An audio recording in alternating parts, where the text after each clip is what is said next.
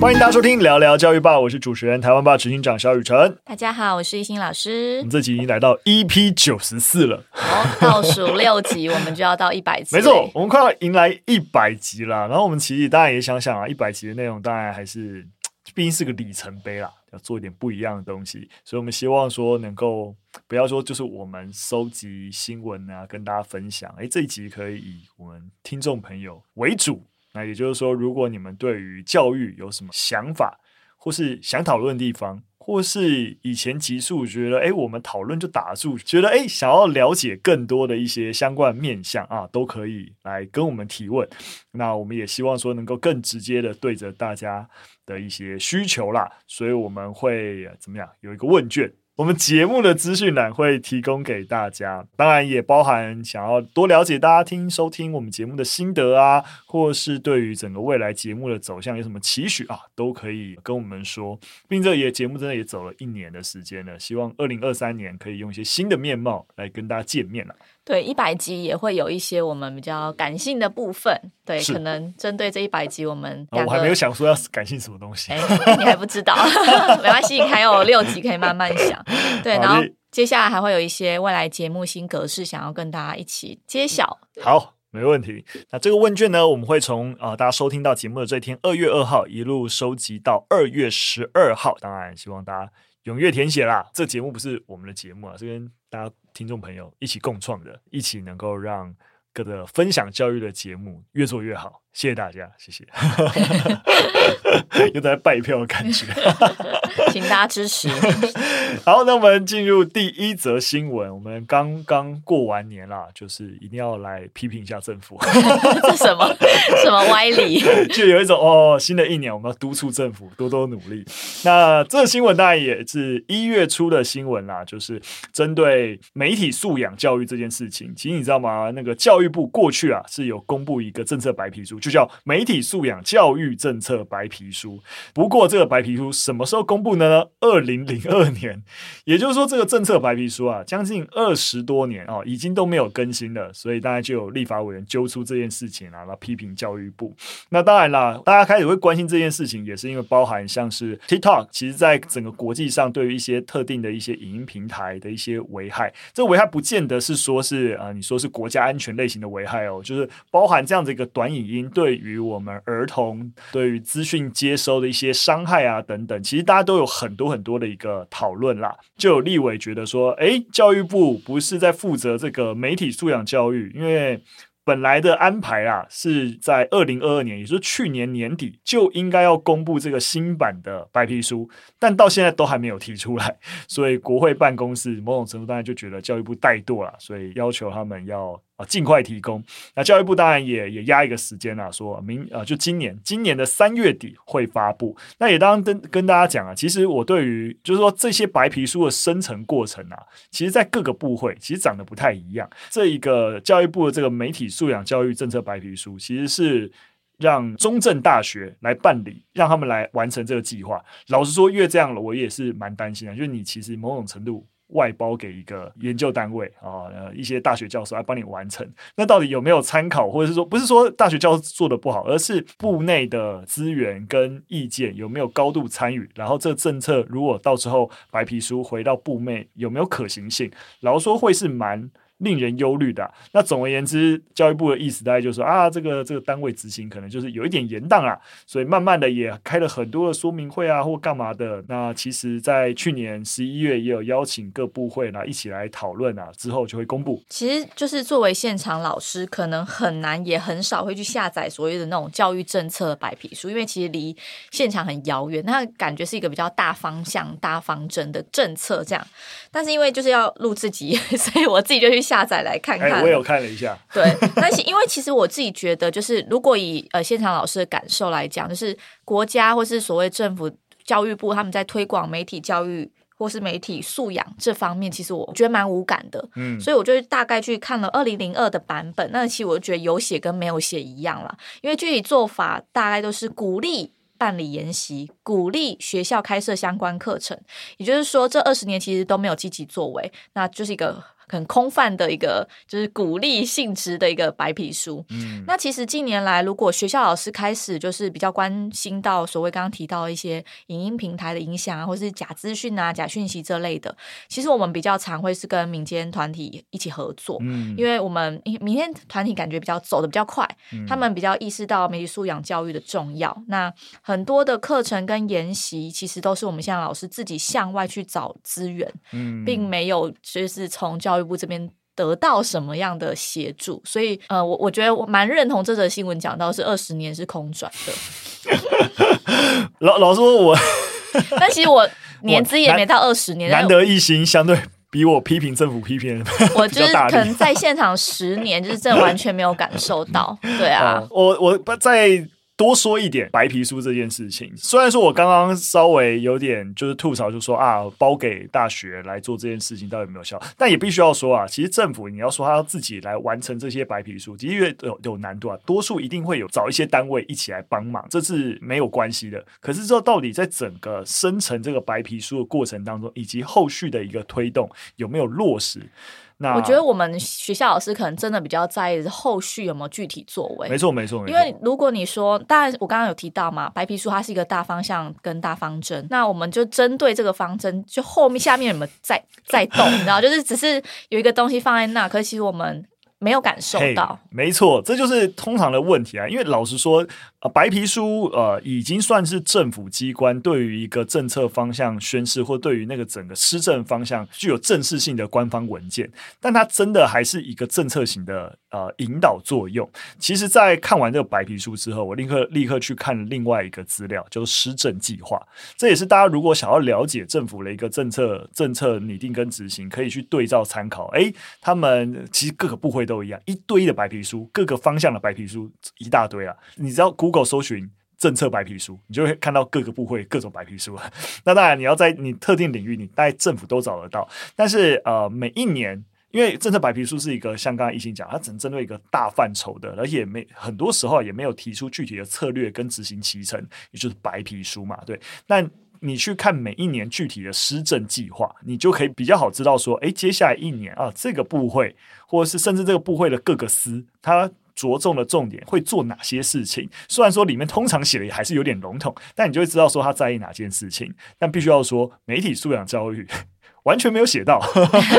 我浏览了一遍，那现在还是草案啊，就是在二零二三年教育部的施政计划草案里面，其实是我没看到。当然了，因为我很快浏览过一遍啊，所以如果说其实有写到我误会了，也可以打我脸。但我基本上扫过，其实是蛮在意数位教育的。因为行政院开始讲深圳用平板嘛，所以看到非常非常多跟数位教育有关的一些事物，但针对媒体素养教育其实是呃只字未提的，对啊，所以本来这个二十年前的这个白皮书啊，其实很强调一个点，叫做什么媒体素养的那个社区营造，你知道吗？就是说以社区来建构一个媒体素养教育学习的一个基本单位，其实很强调这件事情。其实必须要说，我本来听到这个概念，就觉得嗯，这在台湾其实，在实物面而言，你要说。以社区来建构一个媒体素养学习的一个基本单位，其实我觉得跟实物面而言，有一点就是相距太远了。你很保守，有一点 就是相距非常的遥远啊。对就是平常，就是如果你你去到弄到其他国家。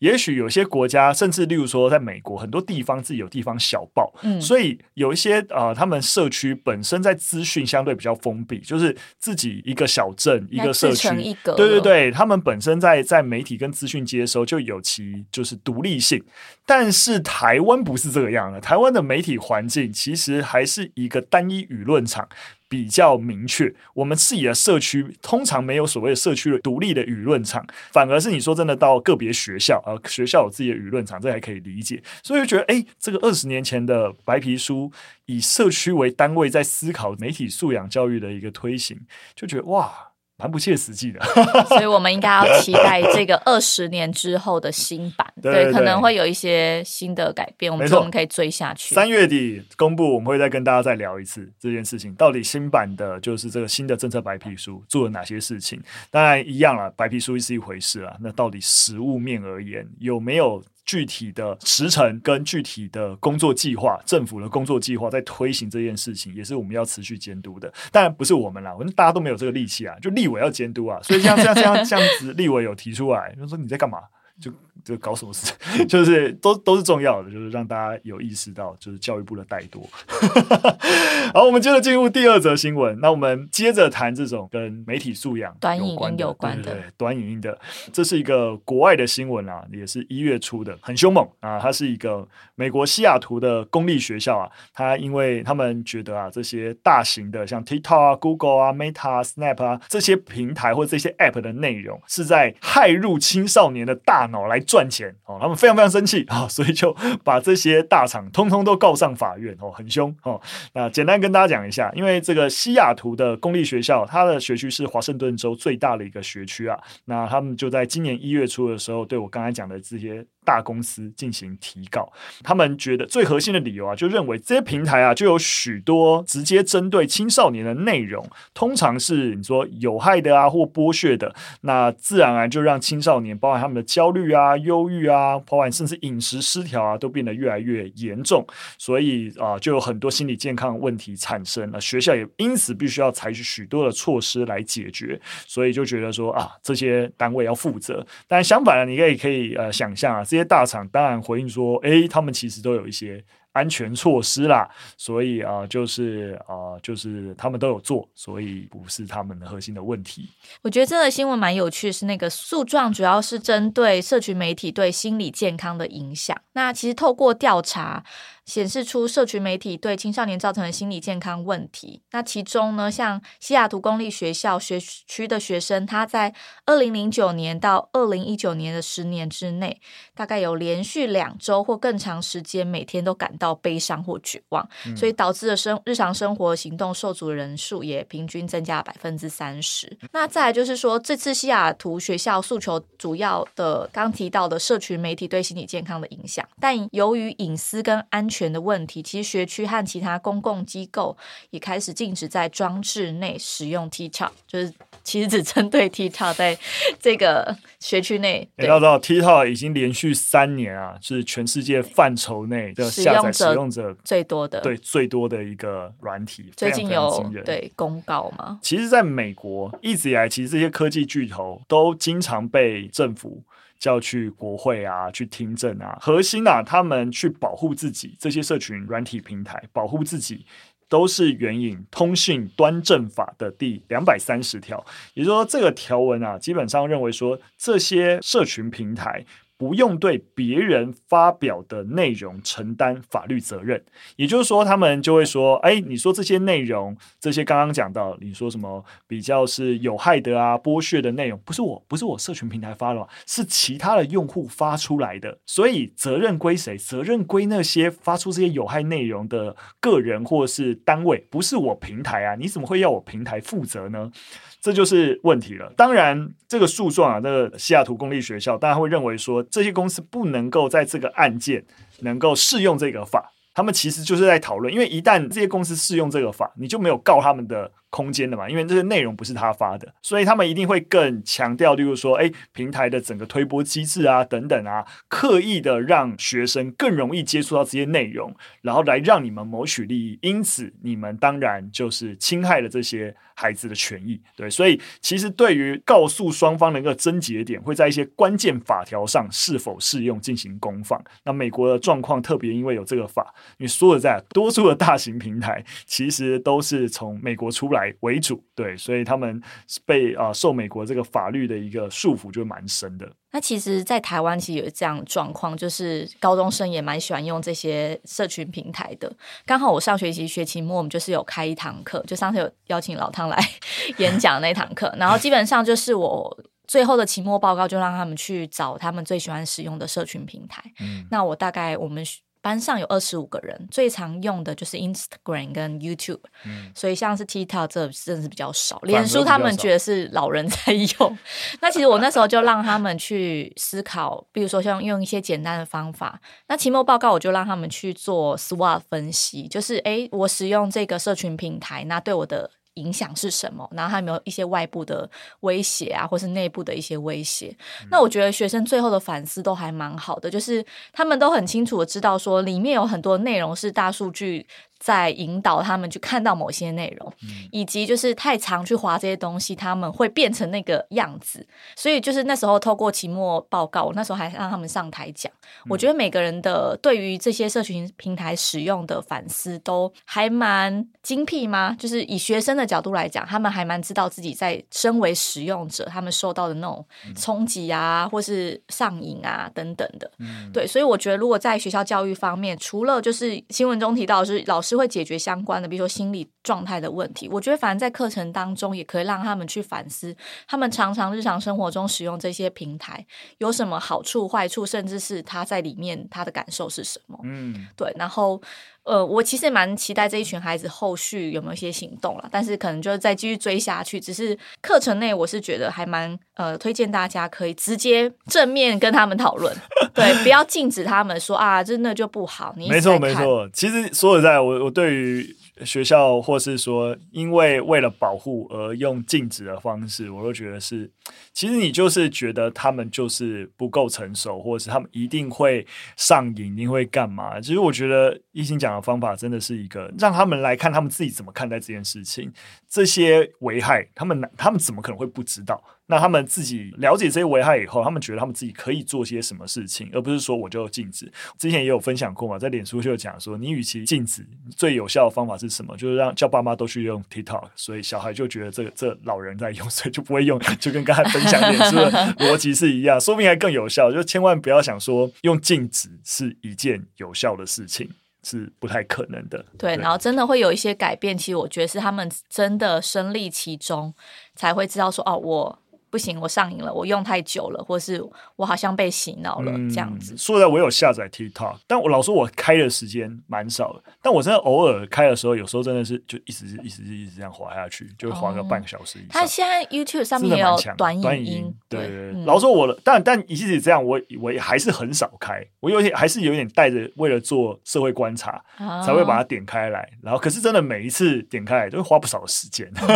所以老实说，我觉得与其你在说。说啊，就是年轻人都怎样，很容易上瘾。那你根本连那个平台的机制在干嘛，你都不知道，然后就直接批评。就是讲的好像只有年轻人会上瘾一样，你上去试试看，对，那到底解决的途径会是什么？其实呃，你你才可能有再进去一点的思考。不过我们最后一则新闻也是直接拉回来，就是说比起成人，大家会知道说，哎，成人相对来说啊，你脑袋就那么定型了嘛，对不对？但青少年的脑袋，我们多一点的担心，就是因为青少年脑袋就在一个发展中，所以到底这样子这些啊、呃，不要说使用使用特定的社群软体啊，就是长。长期使用手机或频繁的查看这些呃社群软体上面的资讯，诶，对于年轻人的大脑会不会有所改变呢？那据一个新的研究调查，就美国医学会的儿科医学期刊上啊，而且蛮新的，今年一月发表的一个啊研究显示啊。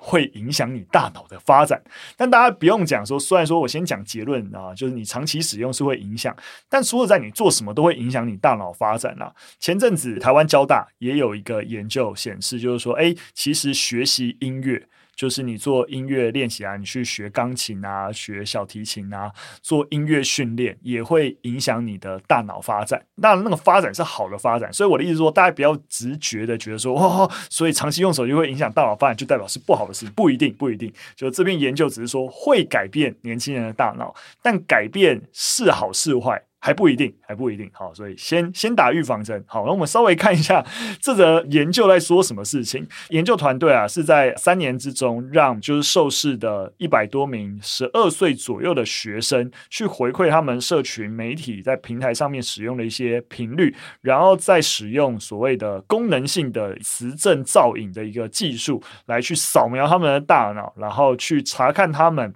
使用社群媒体对于大脑在社会奖励跟惩罚。那个敏感性变化，然后发现，诶，这两者之间是有正向关联的。因为青春期啊的大脑发育啊，在这个社会奖励啊、做出反应的这个大脑区块，通常来说是最显著会发展的，因为这个这个时期的小朋友，就是对于同才比较在意嘛，所以这个区块大脑也是在青春期发展最为蓬勃。那所以呃，当 FB 啊、IG 啊上面的你说包含按赞啊、按爱心啊，也是社会奖励的一环。呃，所以这篇研究啊就发现，如果在十二岁的孩子啊，他每天都会看社群媒体超过十五次，那在以上的这些参与者，他在接下来三年对于大脑发育的方式就看得出有一个显著的一个差异。那所以你就会看得出来，诶，你越常使用，你这一块这个社会奖励的这个大脑区块也会变得越敏感。不过，就像我刚刚提到了，就人研究人员其实也有指出啊，就是说这个敏感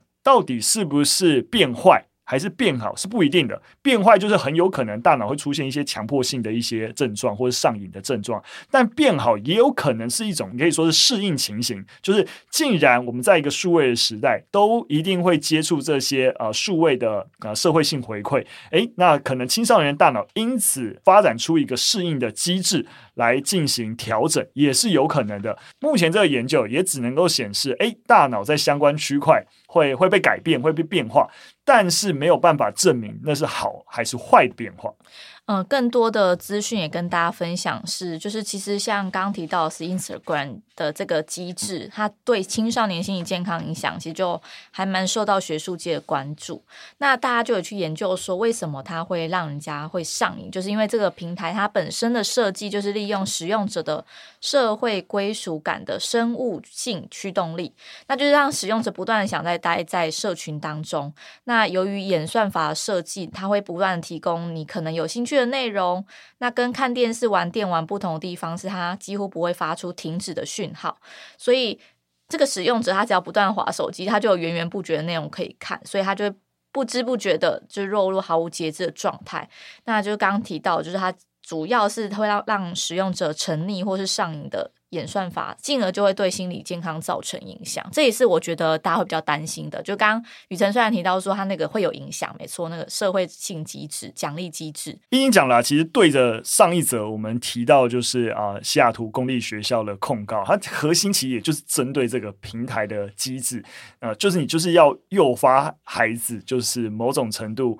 对于这个社会的奖励机制上瘾，对，那而这一篇研究其实就是在探讨这个这个这个机制到底会不会，那大脑会因此相对应的，我们的脑的生长会做出怎样的一个反应，所以很有可能就是我们经常在讲一句话，什么道高一尺，魔高一丈，就其实彼此都在成长，那我们大脑也有可能。变呃，长出一个适应这些回馈机制一种功能，那也就变成说，也也许之后会对于这些演算法机制免疫，也是有可能。我先往乐观的方向来讲，也是有可能。但当然，我们作为教育者，我们担心的是往就学生最后那个大脑长成的是一个被上瘾的方向。所以，我想我们由于。我们目前的学术研究还没有办法很支持，到底我们的人类顺应的那个数位发展有没有办法长成一个比较能够适应的状况？所以我们还是希望能够避免最终跑成一个上瘾的问题。那到底有没有什么方法能够避免上瘾呢？好，那其实澳洲的 eSafety 网站其实就针对使用呃社交媒体感到压力的，像是青少年，对，就是提出就一些一些建议啦，像是就是对于在社群媒体看到的东西，就是要。批判思考的能力，就像我刚刚上一则新闻提到那个课程的部分，就是要让他们去理解他们到底在接收些什么。那因为许多在社群媒体分享的资讯都不是百分之百真实的生活，所以这个部分可能就是青少年要有这个意识。那再来就是检查追踪的账号，问问自己，就是追踪的账号中有哪些是你感到越来越正向，哪些是比较负面的感受。那如果是比较负面的，就是取消追踪吧，因为它不会让你的生活更好。哦，真的，老说。我每我只要有出去跟学生分享，讲到相关的，不见得是针对这种就是心理健康问题。其实做媒体试读这个环节，我也是建议定期的清理自己的 follow 资讯，其实蛮重要的。就是我的建议通常很简单，就一周你安排一个小小的时间，滑不论是 IG、脸书、whatever，在滑的时候，特别在这段时间是看。这个资讯你自己想不想要？其实就跟这个这个建议讲的一样。然后，如果你发现，哎，长期而言你不希望一直看到类似的资讯，但你为什么会出现这些资讯呢？因为它往往，例如说，新三色嘛，所以就是你不小心看到，你是停留比较久，或是你就真的点开来看，因此它就会自然而然又又多出现。所以你按减少，其实这些社群平台都有类似的功能，因为他也想要知道你的习惯嘛。你刻意的去减少这类型内容的出现，或是取消追踪等等，你可以刻意的去做一个清理。当然，我觉得取消追踪是一个被动的方式，另外一个主动方式是像啊、就是诶，你自己觉得你你在意什么资讯，你想要多获得，透过这些平台偶尔看到哪些资讯，主动去 follow 一些呃，你觉得能够提供给你帮助的资讯，其实的确也是奠基在刚刚一心先讲的，诶，你对于你接受到资讯有一个反省。这个反省底下，你对于你自己试图你想要建立给自己的资讯环境有一个期待，对。然后我我们不用每次每次滑都要这样想，你知道吗？你就是平常你要还是按照你的生活习惯无脑滑无所谓，但最起码一个礼拜给自己一个半小时，刻意的做你自己的网络资讯清理。对，这个清理也是边滑，但是边 follow unfollow follow unfollow，然后让自己最起码哎每一次每个礼拜清理都有。啊，最起码十个以上的 unfollow 或十个以上的刻意 follow，我觉得慢慢的养成一个这样子的一个习惯，最后会让自己的资讯环境比较像是一个舒服的环境，自己比较喜欢的状态。对对对对对。对，那如果你感觉到自己可能花太多时间游览，或是现在社群媒体中的回路当中，你就是关掉通知、登出，甚至是关机，那直接让自己休息，那把手机放在家里，出去走走。这当然是针对你对于个人有自觉，像我刚才讲，哎，你滑一滑，你半小时度过，有点自觉才有帮助。那针对没有自觉的人，那通常例如说，好，你如果你是家长跟老师，你觉得你的小朋友已经那边滑一个多小时，没有自觉。你该怎么办？其实我会蛮建议家长在这件事情上给予其他任务或活动，因为其实如果你小孩，你就是想小孩常听到说不要再打电动了，不要再玩手机。其实我觉得某种程度听久是一种正增强，对。所以换句话来讲，我觉得可以试试看，是说，哎，走，我们去爬山，哎，走，陪我去那个超市买一些东西，我们一起一起去吃个饭。嗯，那就是让孩子知道说，哦，这个时间我。是要去从事其他线下的活动，实体的活动，对实体的活动。那那他在真实世界如果多体验一些，其实他就不会花太多时间在这个网络或是这个社群平台上。嗯、没错，所以当然了，刚才讲的就是说什么去爬山去干嘛，这是一个举例，但实际上面那个策略是明确，那个策略就是你不能够单纯用禁止来觉得你已经尽到任务了。你应该有一个取代，没错，对，你要用别的任务、别的行为、别的活动来取代他滑手机、玩电动这个行为。其实我觉得有时候小孩或者是学生他们会做这，啊、对，就是他们无聊，啊、他们不知道要做什么事，啊、没事做就就就滑。你你自己回回过头来想自己的生活嘛？如果你工作忙的要死，你最好是有时间 滑手机，一样的意思。如果孩子觉得生活是充实的，他也不会一定非得要。新的脸，但我不是说所有孩子都一样啊，对，但就是你的策略可以很多嘛，不要永远都只是你知道，就是一百零一招，你不要，你不要，你不可以，不可以。孩子是不买单这一套的，念久他反而想跟你就是做相反的事。啊、你问问你 自己嘛，你会买单吗？你如果你都不会买单，你怎么会觉得孩子会买单嘛？对不对？好的，那今天核心都在跟大家谈跟媒体素养有关的一个事情啦。那感谢大家的收听。那讲到媒体，我们也算是媒体的一环啦，所以还是回来一开始开场跟大家讲的哈，我们要一百集了，所以大家有想要听到什么跟教育有关的资讯哈，在节目的连接栏，拜托啊，就是填写我们的问卷给我。我我们一些建议，然后重点是你还想听到什么哦？就是都可以啊、留言告诉我们。那我们在一百集的时候会回馈大家的一个资讯。那我们今天的节目就分享到这边，谢谢大家收听，我们下次再见，拜拜，拜拜。